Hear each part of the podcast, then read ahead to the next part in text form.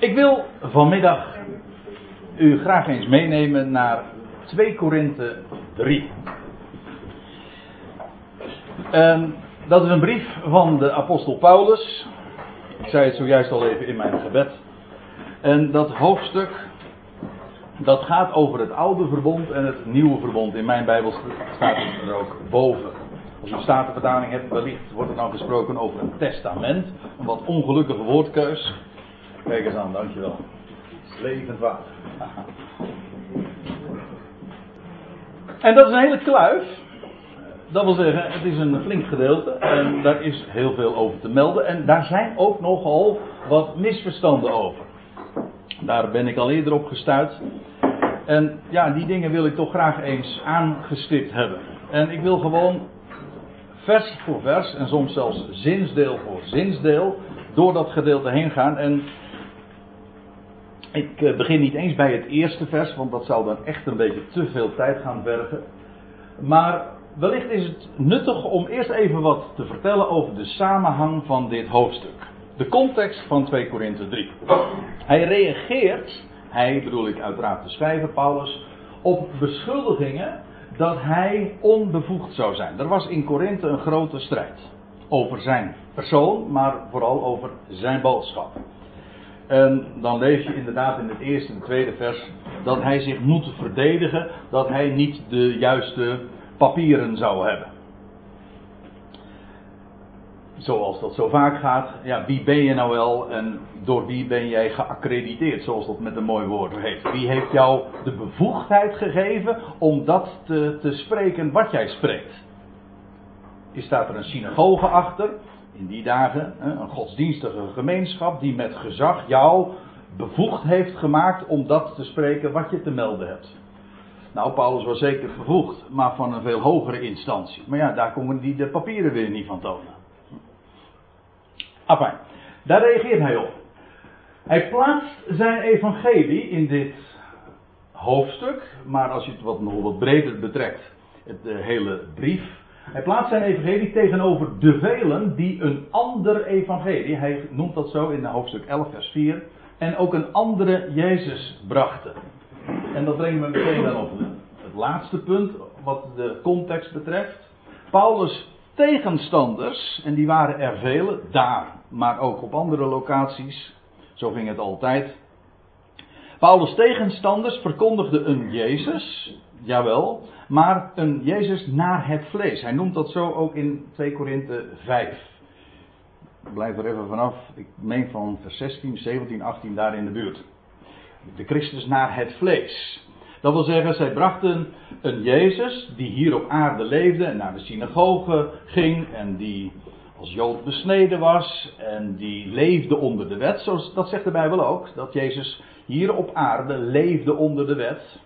Maar dat is slechts een deel van het verhaal. Het eerste deel en het belangrijkste deel heb je dan vergeten. Wat Paulus in Galaten 4 zegt, dat hij is geboren onder de wet om hen die onder de wet zijn vrij te kopen. Namelijk door zijn dood en opstanding. Zo is hij ook de Christus geworden. Wel, zij bleven bij Jezus in, naar het vlees. En dat gaf een enorme tegenstelling. De mensen waar Paulus mee te maken had, zijn grote tegenstanders in Korinthe, maar je ziet dat ook elders. De gelaten brief gaat er ook eigenlijk in zijn totaliteit over. Dat Paulus te maken had met mensen die op welke wijze dan ook, want er zijn varianten, maar de wet predikten. Het oude verbond. Nou, tegen die achtergrond kun je dit hoofdstuk ook uh, gemakkelijk verstaan. Nou ja, dat zeg ik heel veel. Want natuurlijk moet je dan wel even goed lezen wat er precies staat. Dat is één ding. En bovendien moet je inderdaad ook de, de, de, hele samenhang begrijpen. Wel, we nemen er nu één hoofdstuk uit, dat kan nu eenmaal niet anders.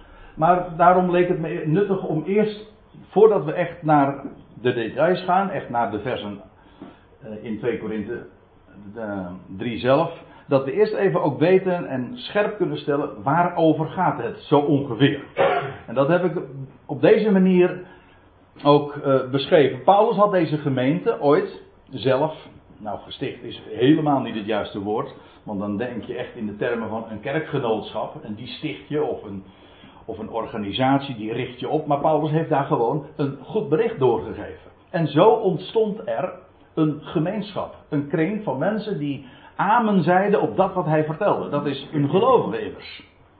En die kwamen bij elkaar. Nou ja, maar toen had Paulus zijn voeten gelicht daar. En er kwamen anderen daar en die beïnvloedden de gemeenschap behoorlijk. Er was dus een warme band tussen Paulus en deze kring van gelovigen, deze ecclesia, dat is waar.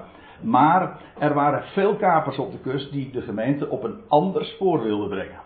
En daar is Paulus uh, zeer mee begaan. Vandaar ook de doorgaans uh, nogal felle toon die hij slaat. Het, het is maar niet een, een, alleen een rationele kwestie van, van de dingen aan het licht brengen en de feiten tonen.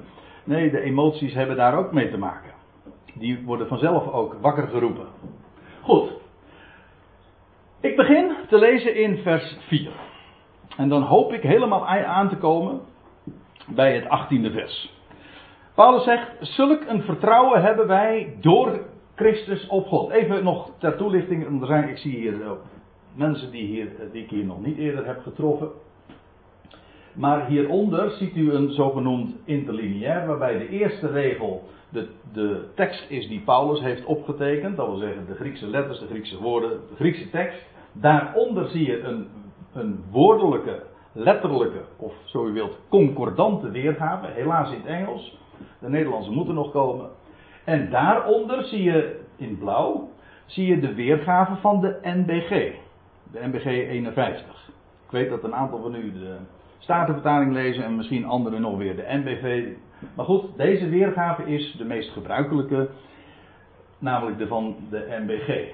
En zo kun je dus echt woord voor woord ook zien in hoeverre het ook echt eh, vergelijkbaar is met wat Paulus heeft geschreven. Om zo dicht als mogelijk bij de grondtekst te komen. Want daarin zijn we geïnteresseerd, uiteraard. Paulus zegt dus, wij hebben, een, zulk een vertrouwen. Uiteraard verwijst dat weer naar het voorgaande. Maar goed, daar heb ik al even wat over gezegd. We hebben vertrouwen door de Christus richting de God. Niet zegt hij dat wij uit onszelf bekwaam zijn. Is iets als ons werk in rekening te brengen. Dat wil zeggen, alles wat Paulus doet en zegt en uitspreekt en ook arbeid, hij zegt dat is helemaal niet ons eigen werk, daar hoeven wij ons helemaal niet op voor op de borst te kloppen. Integendeel, hij zegt onze bekwaamheid is Gods werk. En daarmee heb ik eigenlijk ook iets uh, heel belangrijks gezegd over dit hoofdstuk, specifiek, en van deze brief in het algemeen. En van de boodschap in het algemeen, het is alles Gods werk. Ook de bekwaamheid die Paulus had. En trouwens, het is eigenlijk ook wel mooi dat hij het heeft over bekwaamheid. Zij hadden het over bevoegdheid, heb je de papieren.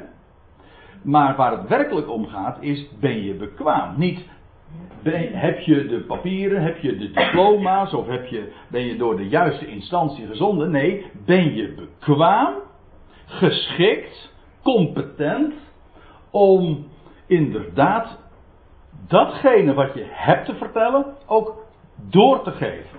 Wel, Paulus zegt, die hebben wij. Ik ben competent. Hij, hij leed bepaald niet aan een minderwaardigheidscomplex, maar dat was geen hoogmoed. Integendeel, hij wist, dat is Gods werk. Hij is het die ons bekwaam maakt.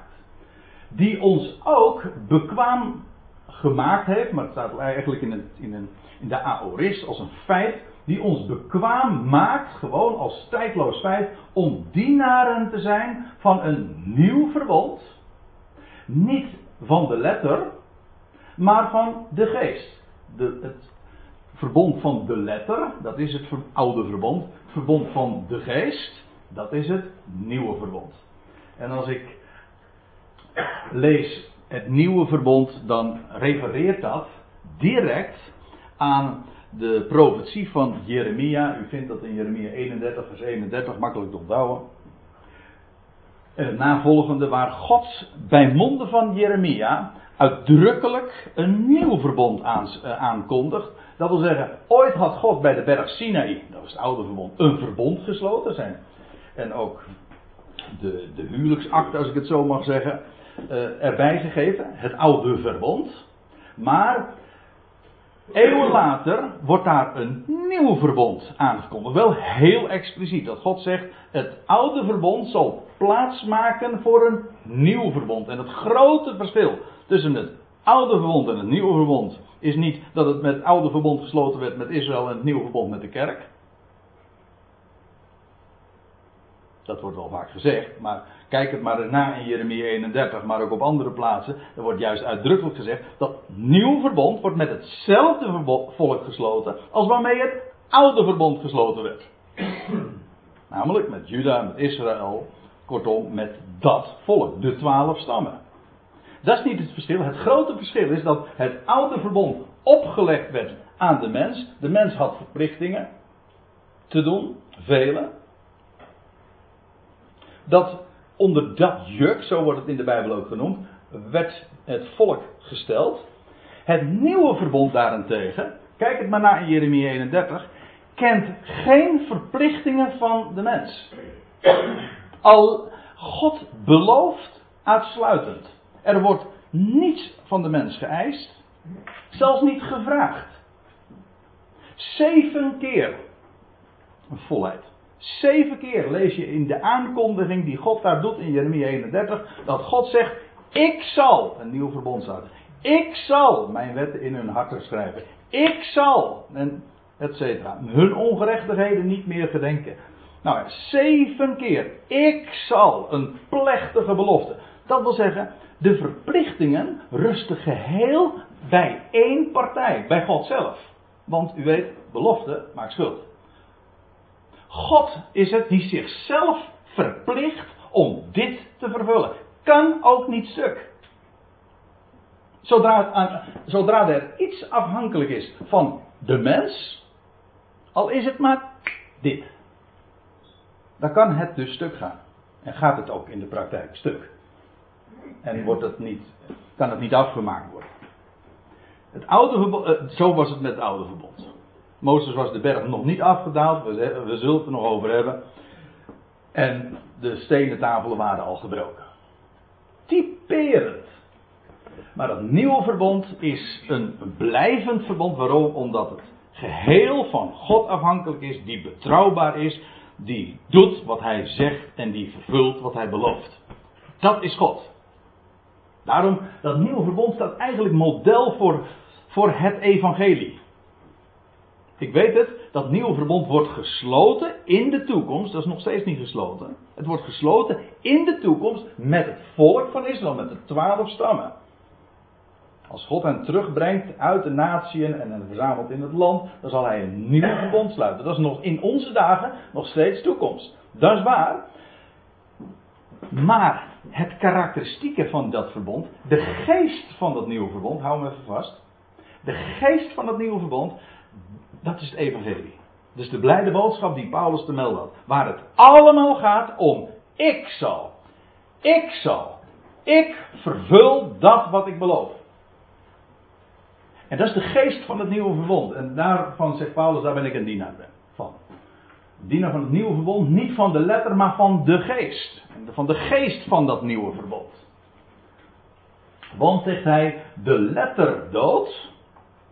Ja, ik weet, als je niet al te veel van de Bijbel weet, dan zeg je de letter, ik heb het zo vaak gehoord, uh, dat, dat bedoelt, de, dat, dat is meer de charismatische uitleg daarvan.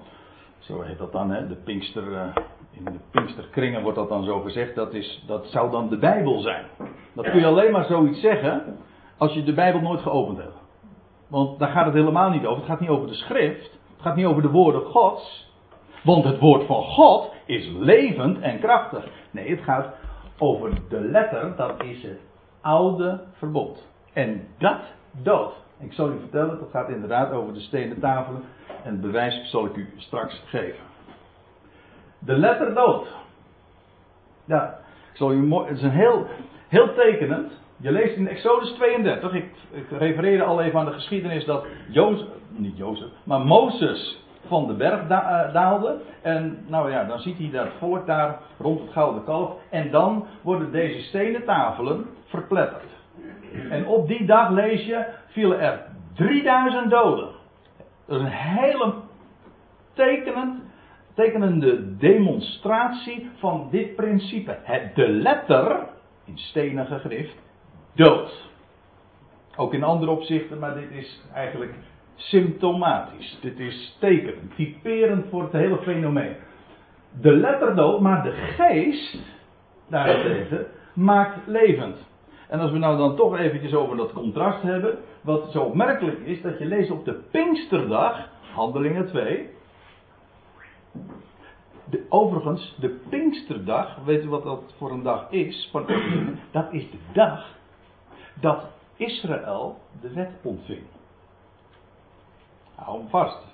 Je ziet meteen de connectie met, deze, met dit zinsdeel. De letter dood, dat was op de Pinksterdag. 3000 mensen. Maar de geest maakt levend. En wat gebeurde er? 3000 mensen ontvingen de geest op de Pinksterdag. Lees het in Handelingen 2, vers 41. Ook weer 3000 mensen. En over de betekenis van dat getal, daar laten we het nu eh, maar eventjes, dat laten we maar rusten. Maar het gaat even om het contrast. Het ene dood, het andere maakt levend. Indien nu de bediening des doods, zo wordt de wet genoemd, het oude verbond. Wordt genoemd een bediening des doods. Ja, daar had ik het al over. Hè, die, die schriftplaats. Dat zijn geen formuleringen van mij, maar de, Paulus zelf, notabene, een gewezen rabbi. Een man die een ijveraar was in het jodendom en het ver gebracht had. Maar hij zegt, die, dat oude verbond, hij zegt het niet over de schriften, hij zegt het over dat oude verbond, dat is een bediening des doods. Bracht dood voort. En het is met letters op stenen gegrift. Je hoort nog wel eens zeggen van ja, dat als Paulus het over de wet heeft, dan heeft hij het over de spijswet of over de rituele wetten enzovoort. Maar ik zou zeggen, kijk het eens eventjes goed na. Als hij zoiets zegt. Hij heeft het echt over de stenen tafelen. Over die wet heeft hij het. Gewoon over de wet als een totaalpakket. Je kunt niet zeggen van eh, een deel daaruit nemen en het andere deel uh, laten staan en zeggen van dit is nog wel van toepassing. Nee, het is gewoon het, het geheel van het oude verbond en dat, daarvan zegt hij dat is een bediening des doods. En dit is wel de, de samenvatting daarvan, de akte met letters op stenen gegraveerd. Wel, zegt Paulus dan, het ging gepaard met zulk een heerlijkheid. Het is in een, een bediening des doods, dat is de ene kant. Maar het ging niettemin gepaard met zulk een heerlijkheid. Dat, en ik lees nu gewoon verder, dat de kinderen Israëls de blik niet op het aangezicht van Mozes konden vestigen. Ik neem je nu even mee naar Exodus 34, want als Paulus dit zo zegt, dan verwijst hij natuurlijk naar de geschiedenis die we aantreffen in het boek Exodus. En dan staat dit in Exodus 34. Toen Mozes van de berg Sinaï afdaalde, de twee tafelen van de getuigenis nu waren in de hand van Mozes. Wordt wel zo voorgesteld dat het een gigantisch pakket was, die hij in zijn armen vast moest houden, maar was, eh, als ik het uh, lees, was meer pocketformaat. Gewoon, hij had de twee tafelen in zijn hand. Toen hij van uh, de berg dus afdaalde, hij wist niet dat de huid van zijn, van zijn gelaat straalde. Dat is mooi. Als je te maken hebt met de Heer, als je, als je de heerlijkheid van de Heer uitstraalt. We komen er straks nog over te spreken, over in een wat ander verband nog dan is dat niet iets wat je zelf bewerkt. Mozes was zich er niet eens van bewust. Maar hoe kwam het? Wel, doordat hij met hem gesproken had. En dan lees je in vers 30 van Exodus 34. Toen Aaron en al de Israëlieten Mozes zagen, zie de huid van zijn gelaat straalde. En ze durfden hem niet te naderen. Dus dat is een, een enorm indrukwekkend eh, gezicht geweest. Overigens, dat woord straalde, daar staat in, eh, dat is in het Hebreeuws een, een, woord dat verwant is en afgeleid is van het woord voor horen. Niet in de zin van horen, luisteren, maar een horen. Hè. En ik heb er expres eventjes um, een plaatje bij gedaan. U kent U kent deze afbeelding. Van wie is die? Nee, van niemand. Nou. Angelo. Ja, van Michelangelo, ja. En die, eh, de, men heeft het zo voorgesteld, dat komt dan weer via de Latijnse vertaling, die het ook heeft eh, weergegeven met horens. Hij, Mozes zou horens hebben gehad. Daar, heeft men, daar komt dus die, die afbeelding vandaan, die, eh, die gedachte. Het is een misverstand, maar eh, het is wel eh, begrijpelijk waarom men dat zo gedacht heeft. Maar goed, dat zeg ik alleen maar even als curiosa er, erbij. Want het heeft met de uitleg verder niks van doen. Zijn, de huid van zijn gelaat straalde. Dat is die heerlijkheid waar Paulus het dus over heeft. Heerlijkheid, daarmee bedoelt hij lichtglans. Dat wat doet stralen. Ik lees verder, want u ziet, we zijn bij vers 7 en we gaan het hele hoofdstuk door. Dus ik kan niet bij alles uitgebreid stil blijven staan. Maar goed, waarom konden ze de, de blik niet op het aangezicht van Mozes vestigen? Wel, vanwege de heerlijkheid van zijn aangezicht die toch verdwijnen moest. En die heerlijkheid, dat is dus de lichtglans. Nou, nou staat erbij. Hoe zal niet nog meer de bediening des geestes in heerlijkheid zijn? Of hoe zal niet nog meer de bediening van de geest zijn in heerlijkheid? Tot dusver in vers, 7, vers 6 en 7 had hij het over de bediening eh, van de stenen tafel. De stenen tafelen in met, eh, met letters gegrift. Met letters in de stenen tafel gegrift, zo moet ik het zeggen. Over het oude verbond. Wel, dat is een bediening van, van de dood. Maar, zegt Paulus, het was niettemin een bediening van heerlijkheid. Want het ging gepaard. Goedemiddag. Het ging gepaard met een geweldige heerlijkheid. Wel, als dat al het geval was met het oude verbond, hoeveel te meer moet dat dan niet zijn met de bediening van de geest, dat nieuwe verbond? En die bediening van de geest, wat is dat? De bediening van de geest. We, we hebben daarvan gezien in vers 6. Wat doet de geest? De letter dood. De geest maakt levend. Dus als je die twee tegenover elkaar zet. De letter, de geest, oude verbond, nieuwe verbond. Dan is karakteristieken van de letter dat het dood maakt ook veroordeeld, maar daar kom ik ook nog wel even op uh, in, uh, in het volgende vers.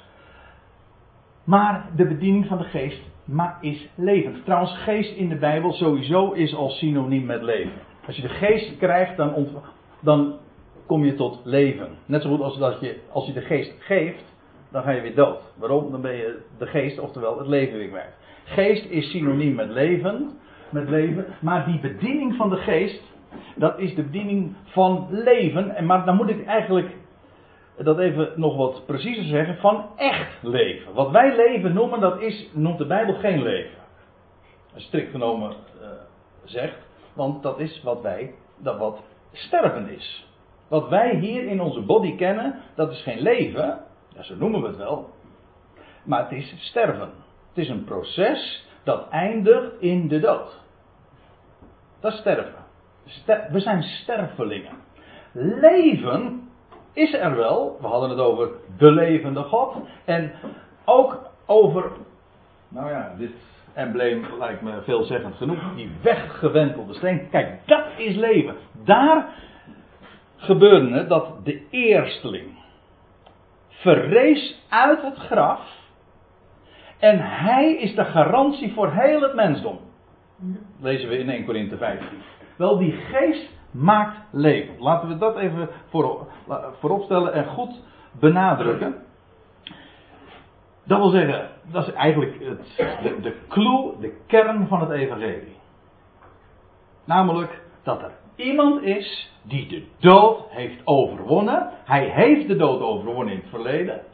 En hij zal de dood, maar dat is toekomst, in uiteindelijk als laatste vijand teniet doen. En wat dacht je wat? Als er geen dood meer is, dan zijn allen levend gemaakt. Dat is de bediening van de geest. Hoeveel te meer in heerlijkheid. De dood wordt er niet gedaan. Dat is in één zin het evangelie. Dan is er geen dood meer en dan heeft de levendmakende geest zijn werk voltooid. Goed, wel, als de bediening van de letter, van het oude verbond, al zoveel heerlijkheid met zich meebracht, hoeveel te meer zal dan niet de bediening des geestes in heerlijkheid zijn? Want indien de bediening, Paulus gaat het nog weer nader uitleggen, aantonen, beargumenteren, want indien de bediening die veroordeling brengt, heerlijkheid was. We zagen in vers 7, het was een bediening des doods. Hier heet het een bediening die veroordeling brengt. Maar dat ja, gaat hand in hand. Het veroordeelt namelijk tot de dood. Het brengt schuld. Want ja, er worden dingen van de mens gevraagd, dingen van de mens geëist. En aangezien de mens niet kan voldoen, wordt die veroordeeld. En dat is dus de veroordeling. Indien de bediening die veroordeling brengt. Eigenlijk is dat ook het, het hele oude verbond. En als je dat in het Oude Testament dan ook leest, wij noemen het het Oude Testament. De Hebreeuwse Bijbel, wat toch voor een groot gedeelte gaat over het oude verbond. Sinds de dagen van Mozes het, en, en daarna. Wel, daar gaat het inderdaad om de dood en om veroordeling. Weliswaar, het heeft een geweldige heerlijkheid. En toch, het is een bediening van veroordeling, van schuld. De mens wordt aangesproken. En het is een juk die de mens niet kan dragen. Het had een doel, maar het was niet het definitieve. Integendeel, het was op voorhand stond het vast dat het een tijdelijk fenomeen zou zijn. En het nieuwe, dat zou blijvend zijn. En als je de Bijbel gewoon ook uh, opent en, en je bent bezig met de geschiedenissen van het oude verbond, de bepalingen van het oude verbond, dan valt met name dat ook op. Dat macabre vaak. He, altijd maar dat die veroordeling. Dat, dat, die zware last die de mens niet kan dragen. Daar word je niet blij van. Nee, het is ook een bediening van veroordeling. En een bediening van dood. En het evangelie staat in groot contrast daarmee. Of schoon het evangelie daar al in verborgen ligt. En voorafscha ge, uh, voorafschaduwd wordt, ja, zo moet ik het zeggen. Indien de bediening die veroordeling brengt heerlijkheid was, veel meer is de bediening die rechtvaardigheid brengt. Kijk, we hadden het over de bediening van de geest. Dat is, die maakt levend. Die doet de dood niet. Nu is, spreekt Paulus over de bediening van de, die rechtvaardigheid brengt. En uiteraard staat dat tegenover de bediening die veroordeling brengt. Het ene veroordeelt, verdoemt. Nee, ik hou niet van dat woord. Bij verdoemen uh, denken wij hè, met onze christelijke oren, tussen aanhalingstekens, meteen weer aan verdoemenis en aan de hel. En dat is een bijbelse uh, link of een associatie die of dat is een associatie met, uh, die de Bijbel absoluut niet kent. Daarom, veroordeling is veel beter. Omdat het begrip verdoemenis totaal andere associaties en gedachten met zich meebrengt. Maar goed, daar hebben we het nu verder niet over. Het was een bediening die veroordeling brengt. Ja. Maar, dat is het oude verbond. Het evangelie, namelijk, uh, dat is de bediening die rechtvaardigheid brengt. Het ene is veroordelend, het andere is rechtvaardigend. Dat is eigenlijk de andere kant ook van het evangelie. Aan de ene kant dus, het geeft leven om niets. Het doet de dood teniet. En aan de andere kant, en dat, maar dat gaat hand in hand. Dat zijn bij, twee kenmerken. De bediening des doods en de bediening van veroordeling aan de ene kant. En je hebt aan, de andere kant de bediening van de geest, die levend maakt. En de bediening die rechtvaardigheid brengt. Niet die rechtvaardigheid eist, maar geeft. Zie daar. De wet eist het, vraagt het. De bediening die rechtvaardigheid brengt, dat is gevend. Genade. En de vorige keer, vorige keren dat ik hier mag, mocht spreken, toen hadden we het daar ook over. Want er staat ook bij, het is een bediening van die rechtvaardiging brengt. Dat wil zeggen, die rechtvaardig. Wel, die, die bediening, daarvan zegt Paulus, die is overvloedig in heerlijkheid. En dat is, een, dat is een superlatief, maar dat is niet voor niks. Waarom? Omdat het inderdaad alomvattend is. Het is namelijk voor alle mensen. Het rechtvaardigt. Om niet. Ik heb u zo'n paar schriftplaatsen erbij gegeven. Daar hadden we het uh, ooit in, e- op 31 oktober over, over Romeinen 3, vers 23. Want allen hebben gezondigd, zegt Paulus daar, en derven de heerlijkheid Gods en worden om niet gerechtvaardigd. Gerechtvaardigd. Heb je dit woord? Om niet gerechtvaardigd. Door zijn genade die in Christus Jezus is. Of Romeinen 5 vers 18, waar Paulus een heel lang gedeelte uh, Adam en Christus tegenover elkaar zet. Door één daad van ongerechtigheid zijn alle mensen veroordeeld. Heb je het weer? Veroordeeld tot de dood. Om sterfeling te zijn. Zo zal ook door één daad van gerechtigheid alle mensen gerechtvaardigd worden ten leven. Het is zo simpel. Zo machtig en het is overvloedig in heerlijkheid. En wat kan een mens daaraan doen? Helemaal niks. Ja, beamen. Het is het heerlijkste, het grootste wat er bestaat. Het vraagt niet, het geeft. Kijk, dat is de God, de levende God. En dat is, dat is die, die goede boodschap, die blijde tijding die Paulus had te melden rechtvaardiging, leven. Om niet. Wauw, dat is het. Nou, ik ga verder. Vers 10. Immers, Paulus gaat met zijn uiteenzetting verder over ditzelfde onderwerp. Immers, zelfs hetgeen verheerlijkt was, is in zoverre niet verheerlijkt als deze heerlijkheid er te boven gaat. Dat wil zeggen in vergelijking met. Het mocht dan weliswaar, dat oude verbond mocht gepaard gaan met heerlijkheid. Maar als je het afzet tegen de heerlijkheid van het nieuwe verbond, is dat van het oude verbond niet eens heerlijk meer. Vergelijk het met uh, het licht van de sterren in de nacht. Ja, die geven licht. Maar op het moment dat de zon opkomt, dan verdwijnt dat licht. Waarom? Ja, dan. In dat, in dat grote licht verbleekt het voorgaande. En zo is het ook met sinds het evangelie is gekomen, noemen we dit oude verbond geen heerlijkheid meer. Verbleekt het in alle opzichten. Dus al was het heerlijkheid, het is in zoverre niet verheerlijk, verheerlijkt als deze heerlijkheid, namelijk van het nieuwe verbond, van de bediening van de, die rechtvaardigheid brengt en die leven maakt, het te boven gaat. Het is overwerpend, overtreffend. Dat is wat Paulus zegt. Het overtreft het alles. Want als het verdwijnende met heerlijkheid gepaard ging. Dat is het oude verbond. Het ging met heerlijkheid gepaard ging. Hoeveel te meer is dan het blijvende in heerlijkheid? Als dat oude verbond zoveel lichtglans gaf, letterlijk, heerlijkheid was. Hoeveel meer is het blijvende, wat dus niet voorbij gaat in heerlijkheid?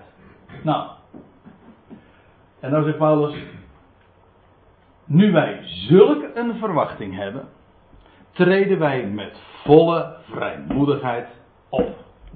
En letterlijk staat er, in de Statenvertaling wordt het ook uh, wat meer in deze richting uh, weergegeven. Letterlijk staat er, gebruiken wij veel vrijmoedigheid.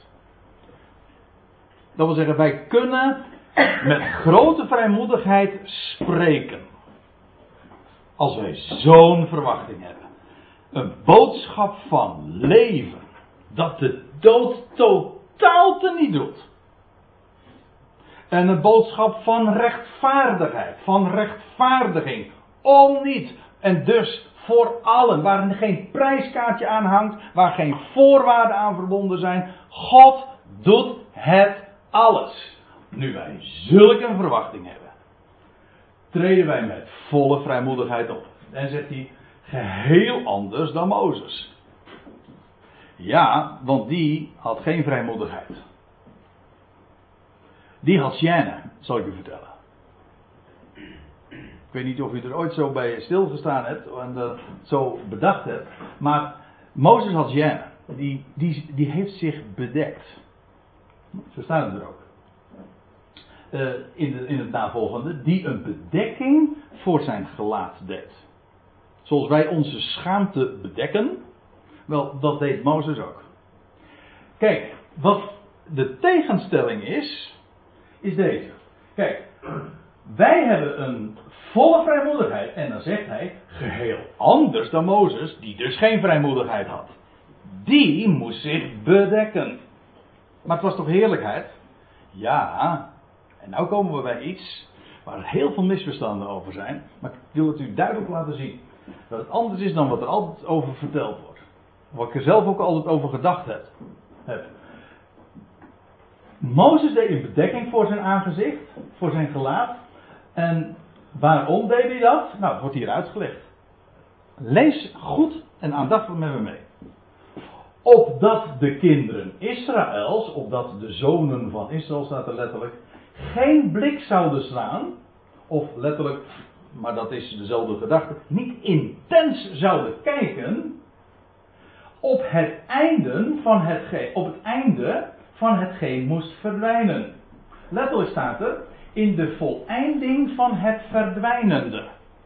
Ik geef toe dat als ik het zo zeg, dat spreekt niet uh, zo in onze, met onze Nederlandse oren tot de verbeelding. Maar let op. De kinderen Israëls zouden niet kijken naar het verdwijnende. Naar het einde van het verdwijnende. Dat is wat er letterlijk staat. Ze mochten niet zien dat die heerlijkheid van Mozes aangezicht weer wegging. Dat mochten ze niet zien.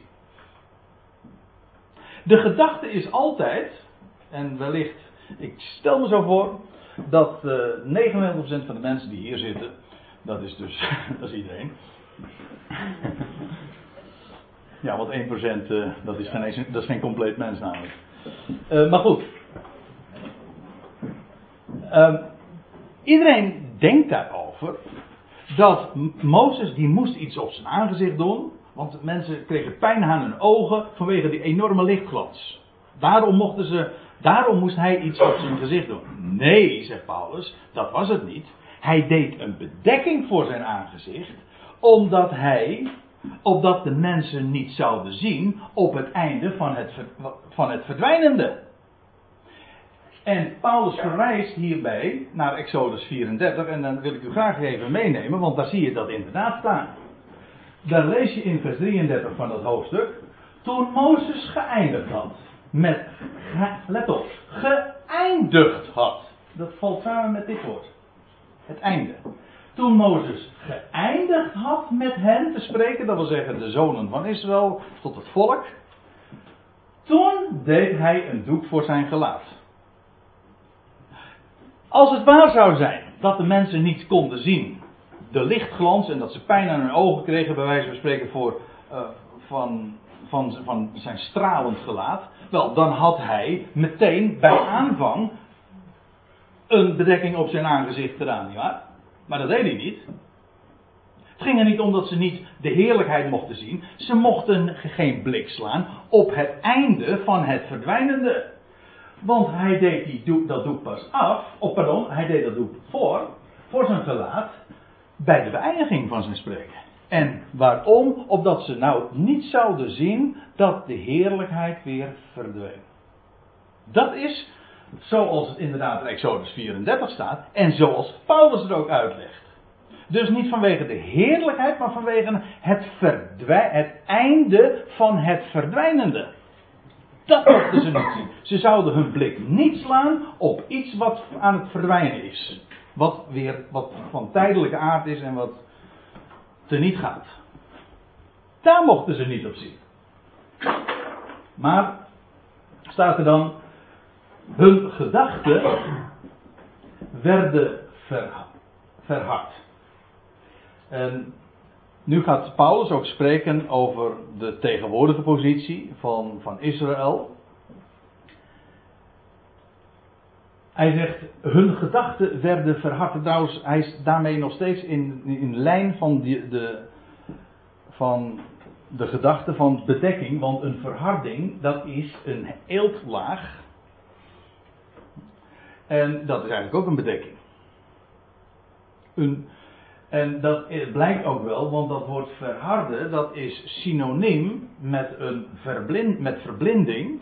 Als je geblindeerd wordt, dat heet ook verharden. In, uh, ik heb de verwijzing daarna bijgegeven, in Johannes 12, vers 40, dan lees je over dat hun hart verblind was en verhard. Dat is hetzelfde. Maar verblinding is ook niks anders dan een bedekking. Iets als het geblindeerd is, dan zie je het niet Zodat het idee van verharding uh, identiek is, of in ieder geval synoniem is, uh, parallel loopt met dat van verharding. Hun gedachten, de gedachten van Israël, die werden verhard. Want, hij gaat nu dus uitleggen. Tot heden toe, schreef Paulus, pakweg in de jaren 50 van, de, van onze jaartelling. Nu zijn wij inmiddels een kleine 2000 jaar verder. En nog steeds kunnen wij dat zeggen. Het duurt nu niet erg lang meer. Want de termijn is aan het verstrijken. Maar neem niet weg, tot heden toe blijft dezelfde bedekking over de voorlezing van het oude verbond.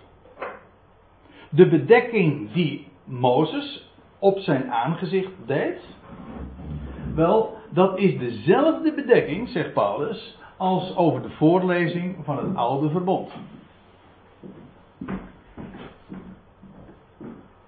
En ik, vind, ik heb dat plaatje erbij gedaan, ik vind dat heel typerend.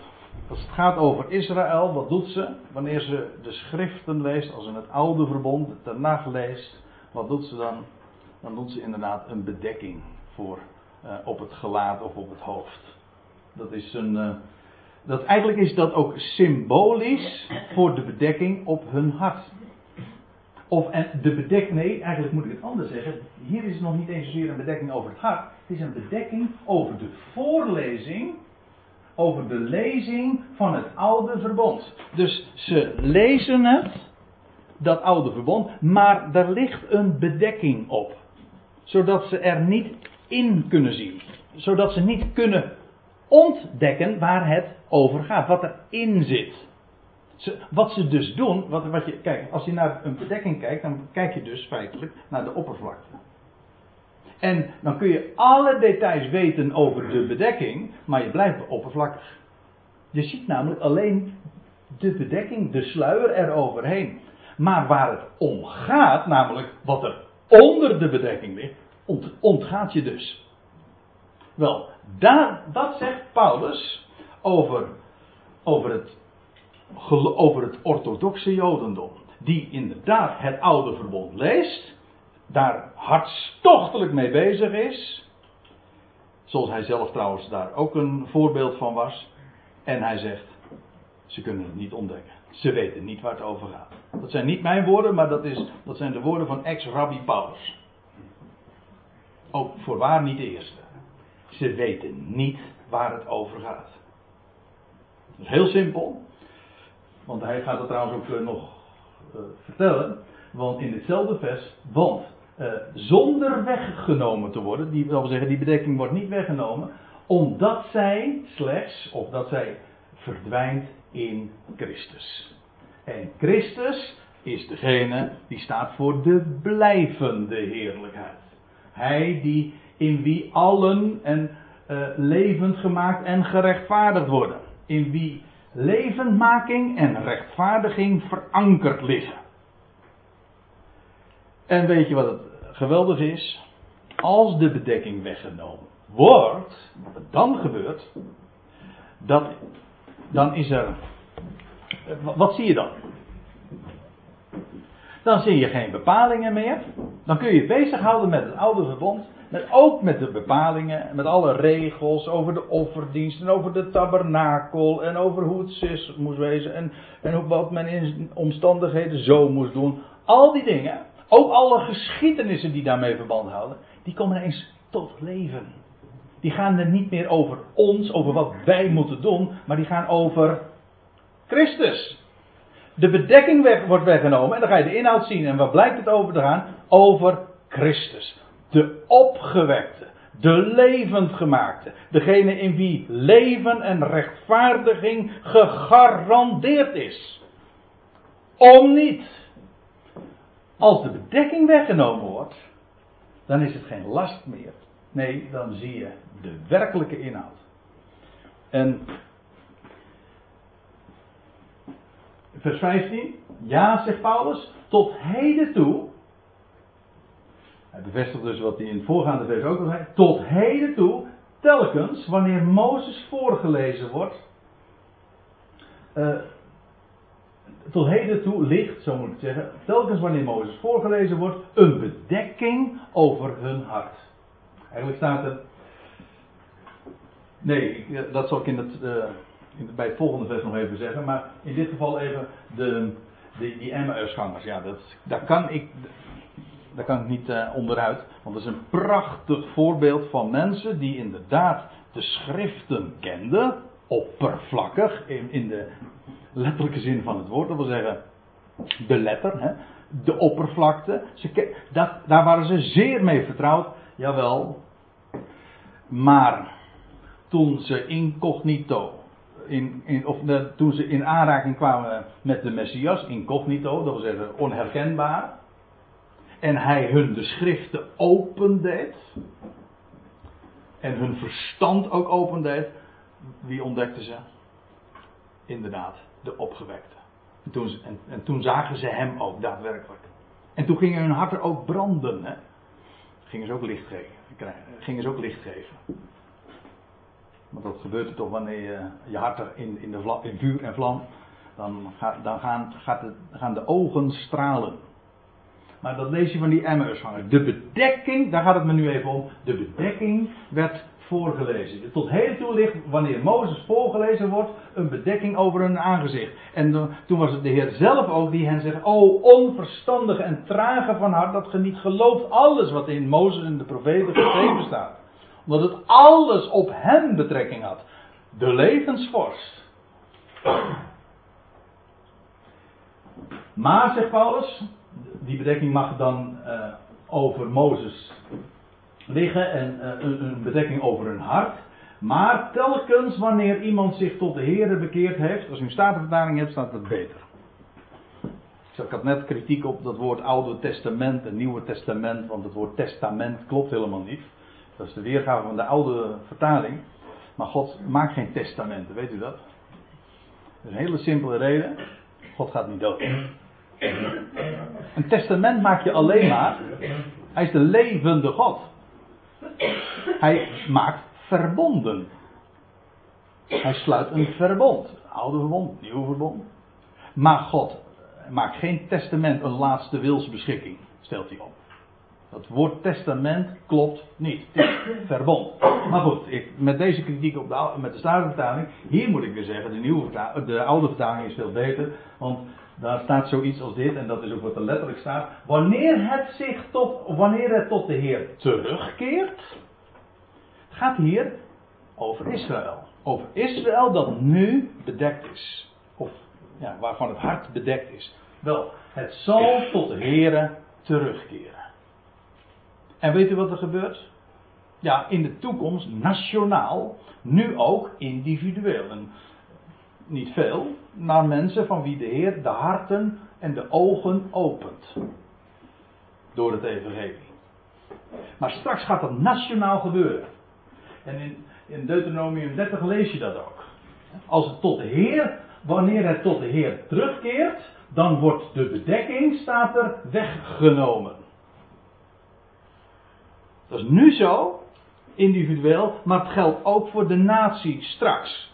En ik wil u graag even meenemen naar Deuteronomium 30. Ik wil het kort even aanstippen, want daar zie je dat ook. Deuteronomium 30, daar lees je dat God al van tevoren aankomt. Moet nagaan. Israël stond nog op het punt om het land binnen te trekken.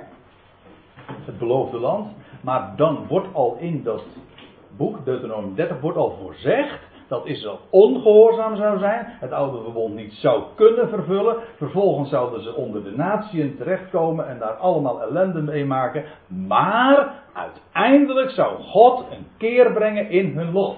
En dan staat er, en wanneer gij u dan tot de Heere uw God bekeert, omkeert namelijk, en naar zijn stem luistert, niet meer langer naar die van de traditie, want die hebben het woord van God alleen maar um, hoe staat het er? Verijdeld. Gij hebt omwille van uw overleveringen het woord van God ontkracht. Dat zijn woorden van Jezus zelf. Dat is, vandaag trouwens nog steeds zo. Als mensen, mensen kunnen wel bezig zijn met de Bijbel, maar als ze hun eigen overleveringen en tradities hebben, hun eigen afspraken en dogmatiek, hebben ze het woord van God ontkracht. Dat is wat men ermee doet. Wel, er komt een moment dat ze weer terug zullen keren naar de Heer en naar zijn stem luisteren. En dan lees je verder in vers 3, ik sla een paar woorden even over, vanwege de tijd. Dan zal de Heer, uw God, in uw lot een keer brengen en zich over u erbarmen. Hij, hij, letterlijk staat er dan, hij zal weerkeren. Ja, in de vertaling wordt, oude vertaling, nieuwe vertaling wordt niet goed weergegeven. Als u trouwens een de kanttekeningen van de Statenvertaling hebt, dan, dan lees je erbij van, letterlijk staat er dit. Hij zal weerkeren en u bijeenbrengen. Prachtig. Hij zal weerkeren. Hij keert terug. Zijn wederkomst dus. Hij zal weerkeren en u bijeenbrengen uit al de volkeren naar wier gebied de Heer uw God u verstrooid heeft. Dat wil zeggen uit alle naties. Hij brengt ze weer terug in het land. En dan let op, vers 6, want daarom haal ik het aan. En de Heer, uw God, zal uw hart, uw hart en het hart van uw nakroost besnijden. En weet u wat besnijden is? Dat is niks anders dan een bedekking wegnemen namelijk de voorhuid wegnemen. Maar hier wordt niet gesproken over een fysieke besnijdenis, maar over de besnijdenis van het hart. Oh, ligt er dan een voorhuid, een bedekking op hun hart? Jazeker, zegt Paulus, daar ligt een bedekking op hun hart. Maar als God een keer brengt in hun lot en hen brengt in het land, dan zal hij dit doen. Hij zal het hart van Israël gaan besnijden. De bedekking wordt weggenomen van het hart. Hè, zodat ge, en wat gebeurt er dan? Zodat gij de Heer uw God lief hebt met geheel uw hart en met geheel uw ziel. En nu houdt men zich bezig met de wet van gij zult de Heer uw God lief hebben. Wij moeten dat doen. En dat is een last. En dan gebeurt het niet. En dan is het zo, dan wordt de bedekking weggenomen. En weet je wat er dan gebeurt? Dan gaat het automatisch. Dan zullen ze de Heer hun God lief hebben. En dan krijgen die woorden gij zult ineens een heel andere klank. Niet meer van je moet, maar dat zal het zijn. Jullie zullen de Heer je God lief hebben. Jullie zullen heilig zijn. Jullie zullen je naaste lief hebben. Met recht. Dus wordt het ineens allemaal een belofte. Oud verbond wordt ineens nieuw verbond. Een last wordt ineens één grote bevrijding. Alles omdat hij doet. God belooft. En let er nog even op, we staan erbij. Met heel uw hart zult hem lief hebben. En er staat erbij, opdat geleefd. Kijk, en dan hebben we de bediening van de geest. Die leven maakt. Ze zullen leven ontvangen. Israël zal opstaan uit de doden. Trouwens ook op de derde dag. Ze zullen tot leven komen. Opstandingsleven. Dus, als het zich tot de Heer bekeert, dan wordt de bedekking weggenomen. Namelijk door de Heer. Hè? De Heer is het die de bedekking weggenomen. Hij zal de voorhuid van hun hart besnijden. Hij zal de bedekking wegnemen. En als u het mij vraagt, is dat ook de gedachte in Exodus 34. Ik zal u even nog meenemen naar dat gedeelte. Voor de tweede of derde keer. Maar dan lees je, toen Mozes geëindigd had, ik heb dit al eerder geciteerd. Toen Mozes geëindigd had met hen te spreken, deed hij een doek voor zijn gelaat. Maar wanneer Mozes kwam voor het aangezicht des Heren, dat wil zeggen dus terugkeerde naar de Heer, om met hem te spreken, deed hij de doek af. Ja, nou staat er in mijn vertaling en in de uwe, hij met een kleine letter. Maar ik denk, in het licht van wat ik nou gezien, gelezen heb in Deuteronomium, maar ook in 2 Korinthe 3.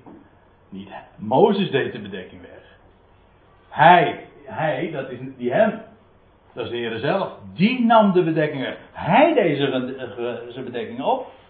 En de Heer nam de bedekking weg. Toen, het, toen hij, Mozes weer terugkeerde tot de Heer. Kijk, een heel andere gedachte. Hij is het die de bedekking wegneemt. Nou. Nou, ik uh, lees nog even verder, vers 17. De Heer nu is de geest. En wie is die geest? Ja, dat is de Heer zelf. Maar Paulus had aan deze Corinthiërs, aan wie hij dus dit schrijft, al een keertje eerder een brief geschreven. En die kennen wij als de eerste Korinthebrief. En wat schreef hij dan?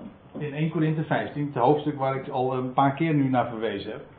Maar daar lees je over de laatste Adam. En wat is die laatste Adam? Een levend makende geest.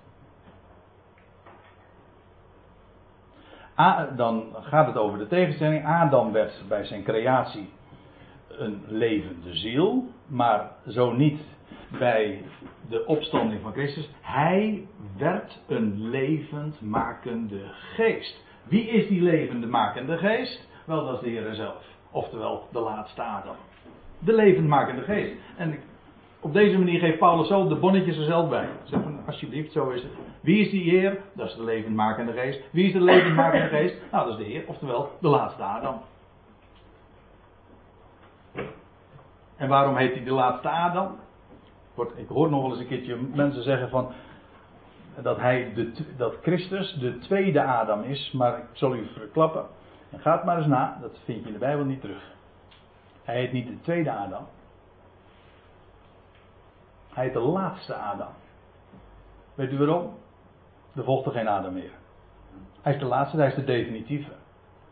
Het is niet zo van. Kijk, stel je voor dat hij de tweede Adam was. Dan zou je kunnen zeggen: Nou ja, het ging met de eerste Adam mis. Dan zou het met de tweede weer mis kunnen gaan. Het ging trouwens niet meer zo. Maar uh, dat even terzijde. Nee, hij is de laatste. Waarom?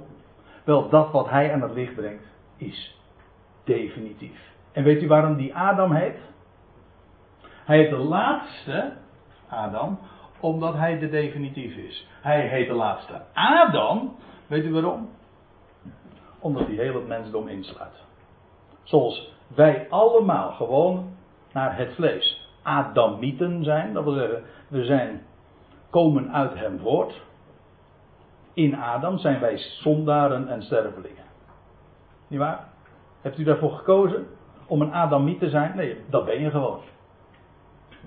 In Adam ben je veroordeeld tot dood. In Adam.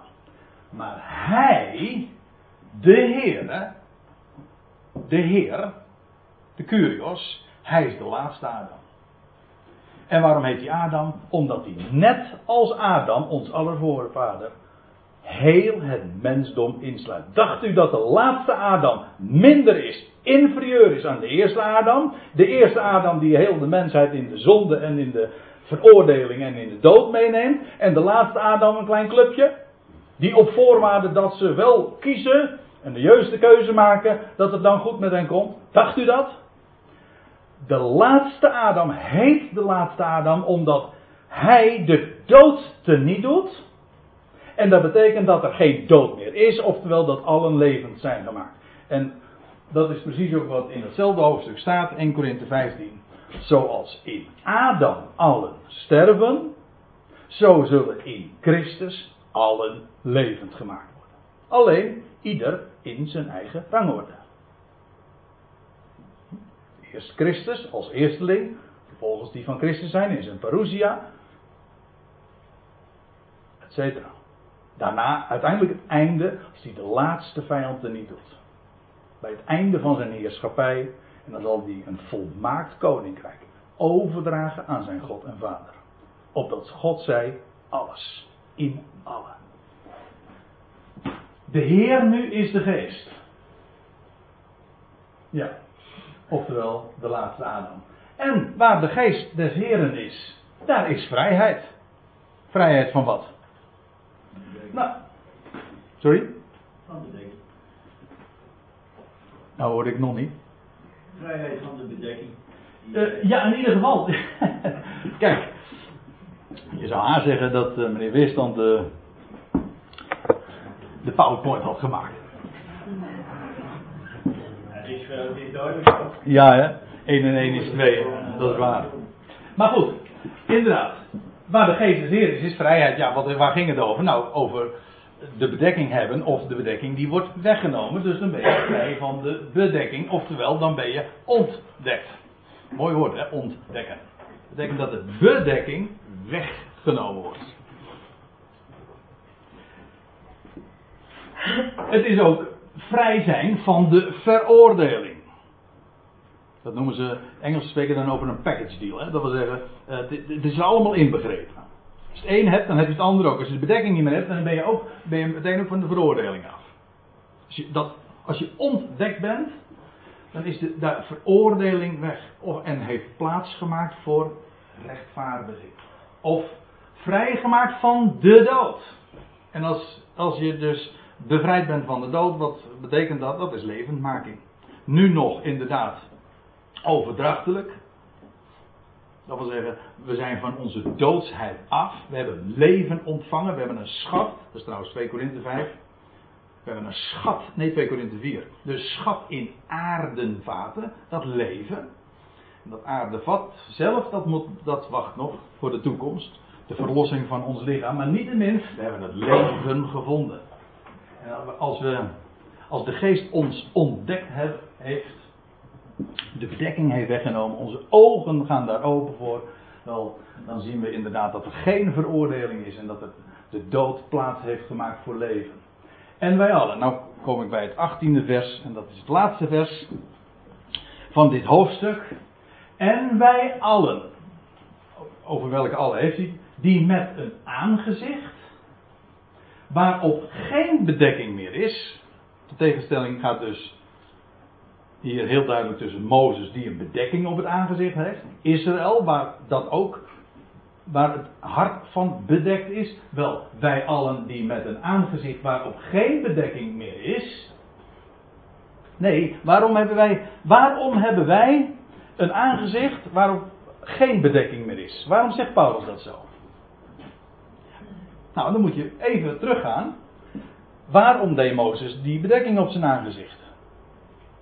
Opdat we niet zouden, opdat Israël niet zou zien, opdat wat zou verdwijnen. Maar wij hebben dus geen bedekking, want wij zien op heerlijkheid die niet verdwijnt, die blijvend is en die overvloedig in heerlijkheid is. Die niet spreekt van veroordeling en van, van dood, maar van rechtvaardiging en van leven. En die bedekking is dus weg. Wij, hoezo gêne? Het is de grootste heerlijkheid die er maar bestaat. Het is ook, het is ook niet een vraag aan de mensen. Het is geen godsdienstige boodschap. Het is een bericht. Het is het beste bericht. Er is leven. Er is, er is rechtvaardiging. Of je nou gelooft of niet. Dat is juist het geweldige van een bericht. Het is de waarheid of mensen het nou leuk vinden of niet, het is het mooiste wat er is. Het rijkste wat er is. En dan zeggen ze, ik moet er niks van hebben.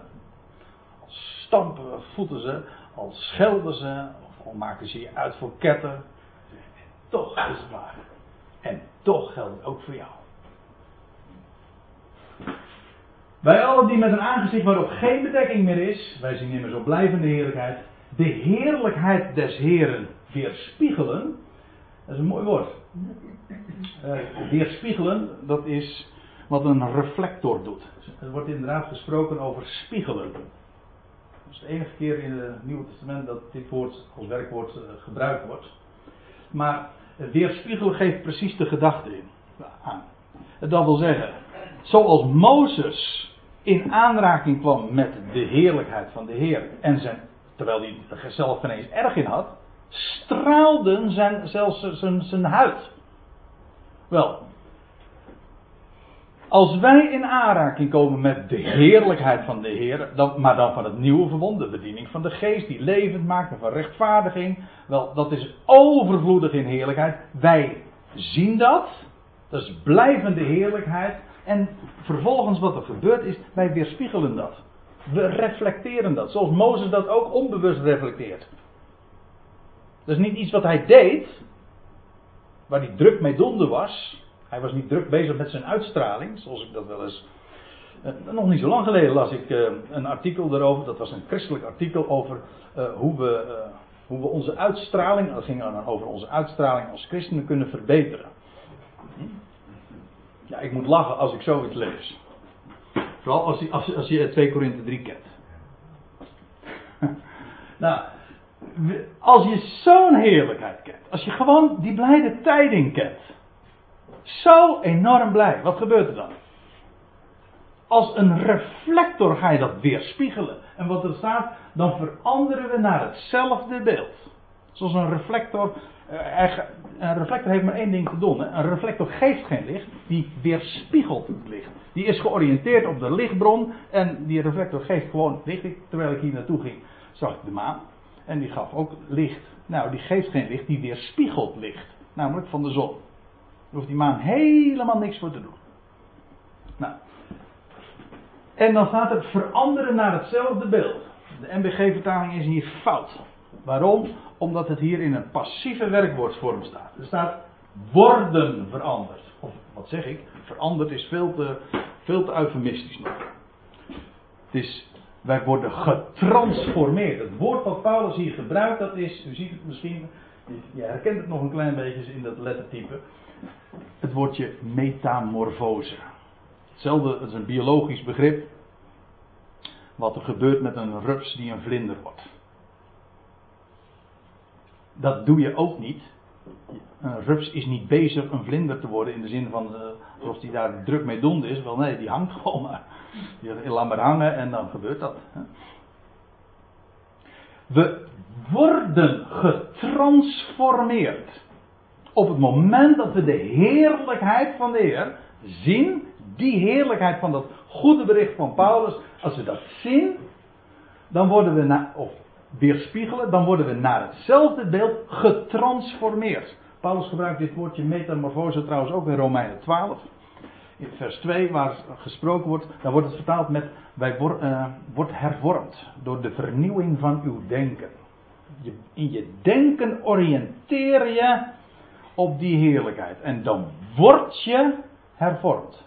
Dat wil zeggen getransformeerd. Van binnenuit. Niet doordat je geboden en regeltjes bezig bent, drukdoende te, te vervullen. Nee, je wordt van binnenuit in je denken veranderd is ook wat echte oriëntatie is. Daar heeft het mee te maken. Heeft u daar wel eens bij stilstaan wat, wat oriëntatie eigenlijk is? Even, even een, een klein zijspoortje. Ik ben, bijna uh, afgerond. Maar het woordje oriëntatie heel mooi. Oriëntatie, daar zit het woordje oriënt in. En oriënt betekent het oosten. En waarom? Wat oriënteren betekent dus je richten op het oosten. Daar waar de zon opkomt. Waar de nacht verdwijnt, een nieuwe dag aanbreekt. Wat gebeurde ooit op de dag? Toen de dag, toen de dag werd en de nacht verdween. De morgen bij uitstek. Spreekt van de duisternis die voorbij is, de nacht van de dood voorbij is. Toen, brak, kwam de zon op, toen werd het licht, toen werd de, het, toen werd de dood overwonnen, werd de steen weggewenteld. Daar heeft Oosten mee te maken. Met het licht dat de duisternis verdrijft. De dood dat overwonnen wordt door leven. Daar heeft de Oriënt mee te maken. Wij oriënteren ons. Dat wil zeggen, wij richten ons op die zonsopgang, op die duisternis die verdreven wordt door het licht. Als we ons daarop oriënteren, is een kwestie van focus. Hè? Het, is, heeft niet te maken met werken, dat is oude verbond. Het heeft te maken met je richten op. En dan word je getransformeerd. Zo zegt Paulus het. Naar hetzelfde beeld. Dan ga je stralen. Dat is die heerlijkheid. En we worden veranderd, we worden getransformeerd van heerlijkheid tot heerlijkheid. Deze heerlijkheid, dat is de heerlijkheid van het oude verbond. Dat noemen we nu, in vergelijking met dit, niet eens meer heerlijkheid. Hè? Dit, is, dit was de bediening van de dood en van veroordeling. maar we worden veranderd van heerlijkheid tot heerlijkheid. Immers door de Heer die geest is. Met andere woorden, Hij is het die dat doet. Maar dan ook alles doet. Hij neemt alles voor zijn rekening. Zie daar, dat is het evangelie. En waar is alle roem gebleven? Het is uitgesloten. Want hij doet alles. Met allemaal vette hoofdletters. Geen uitzonderingen. Amen.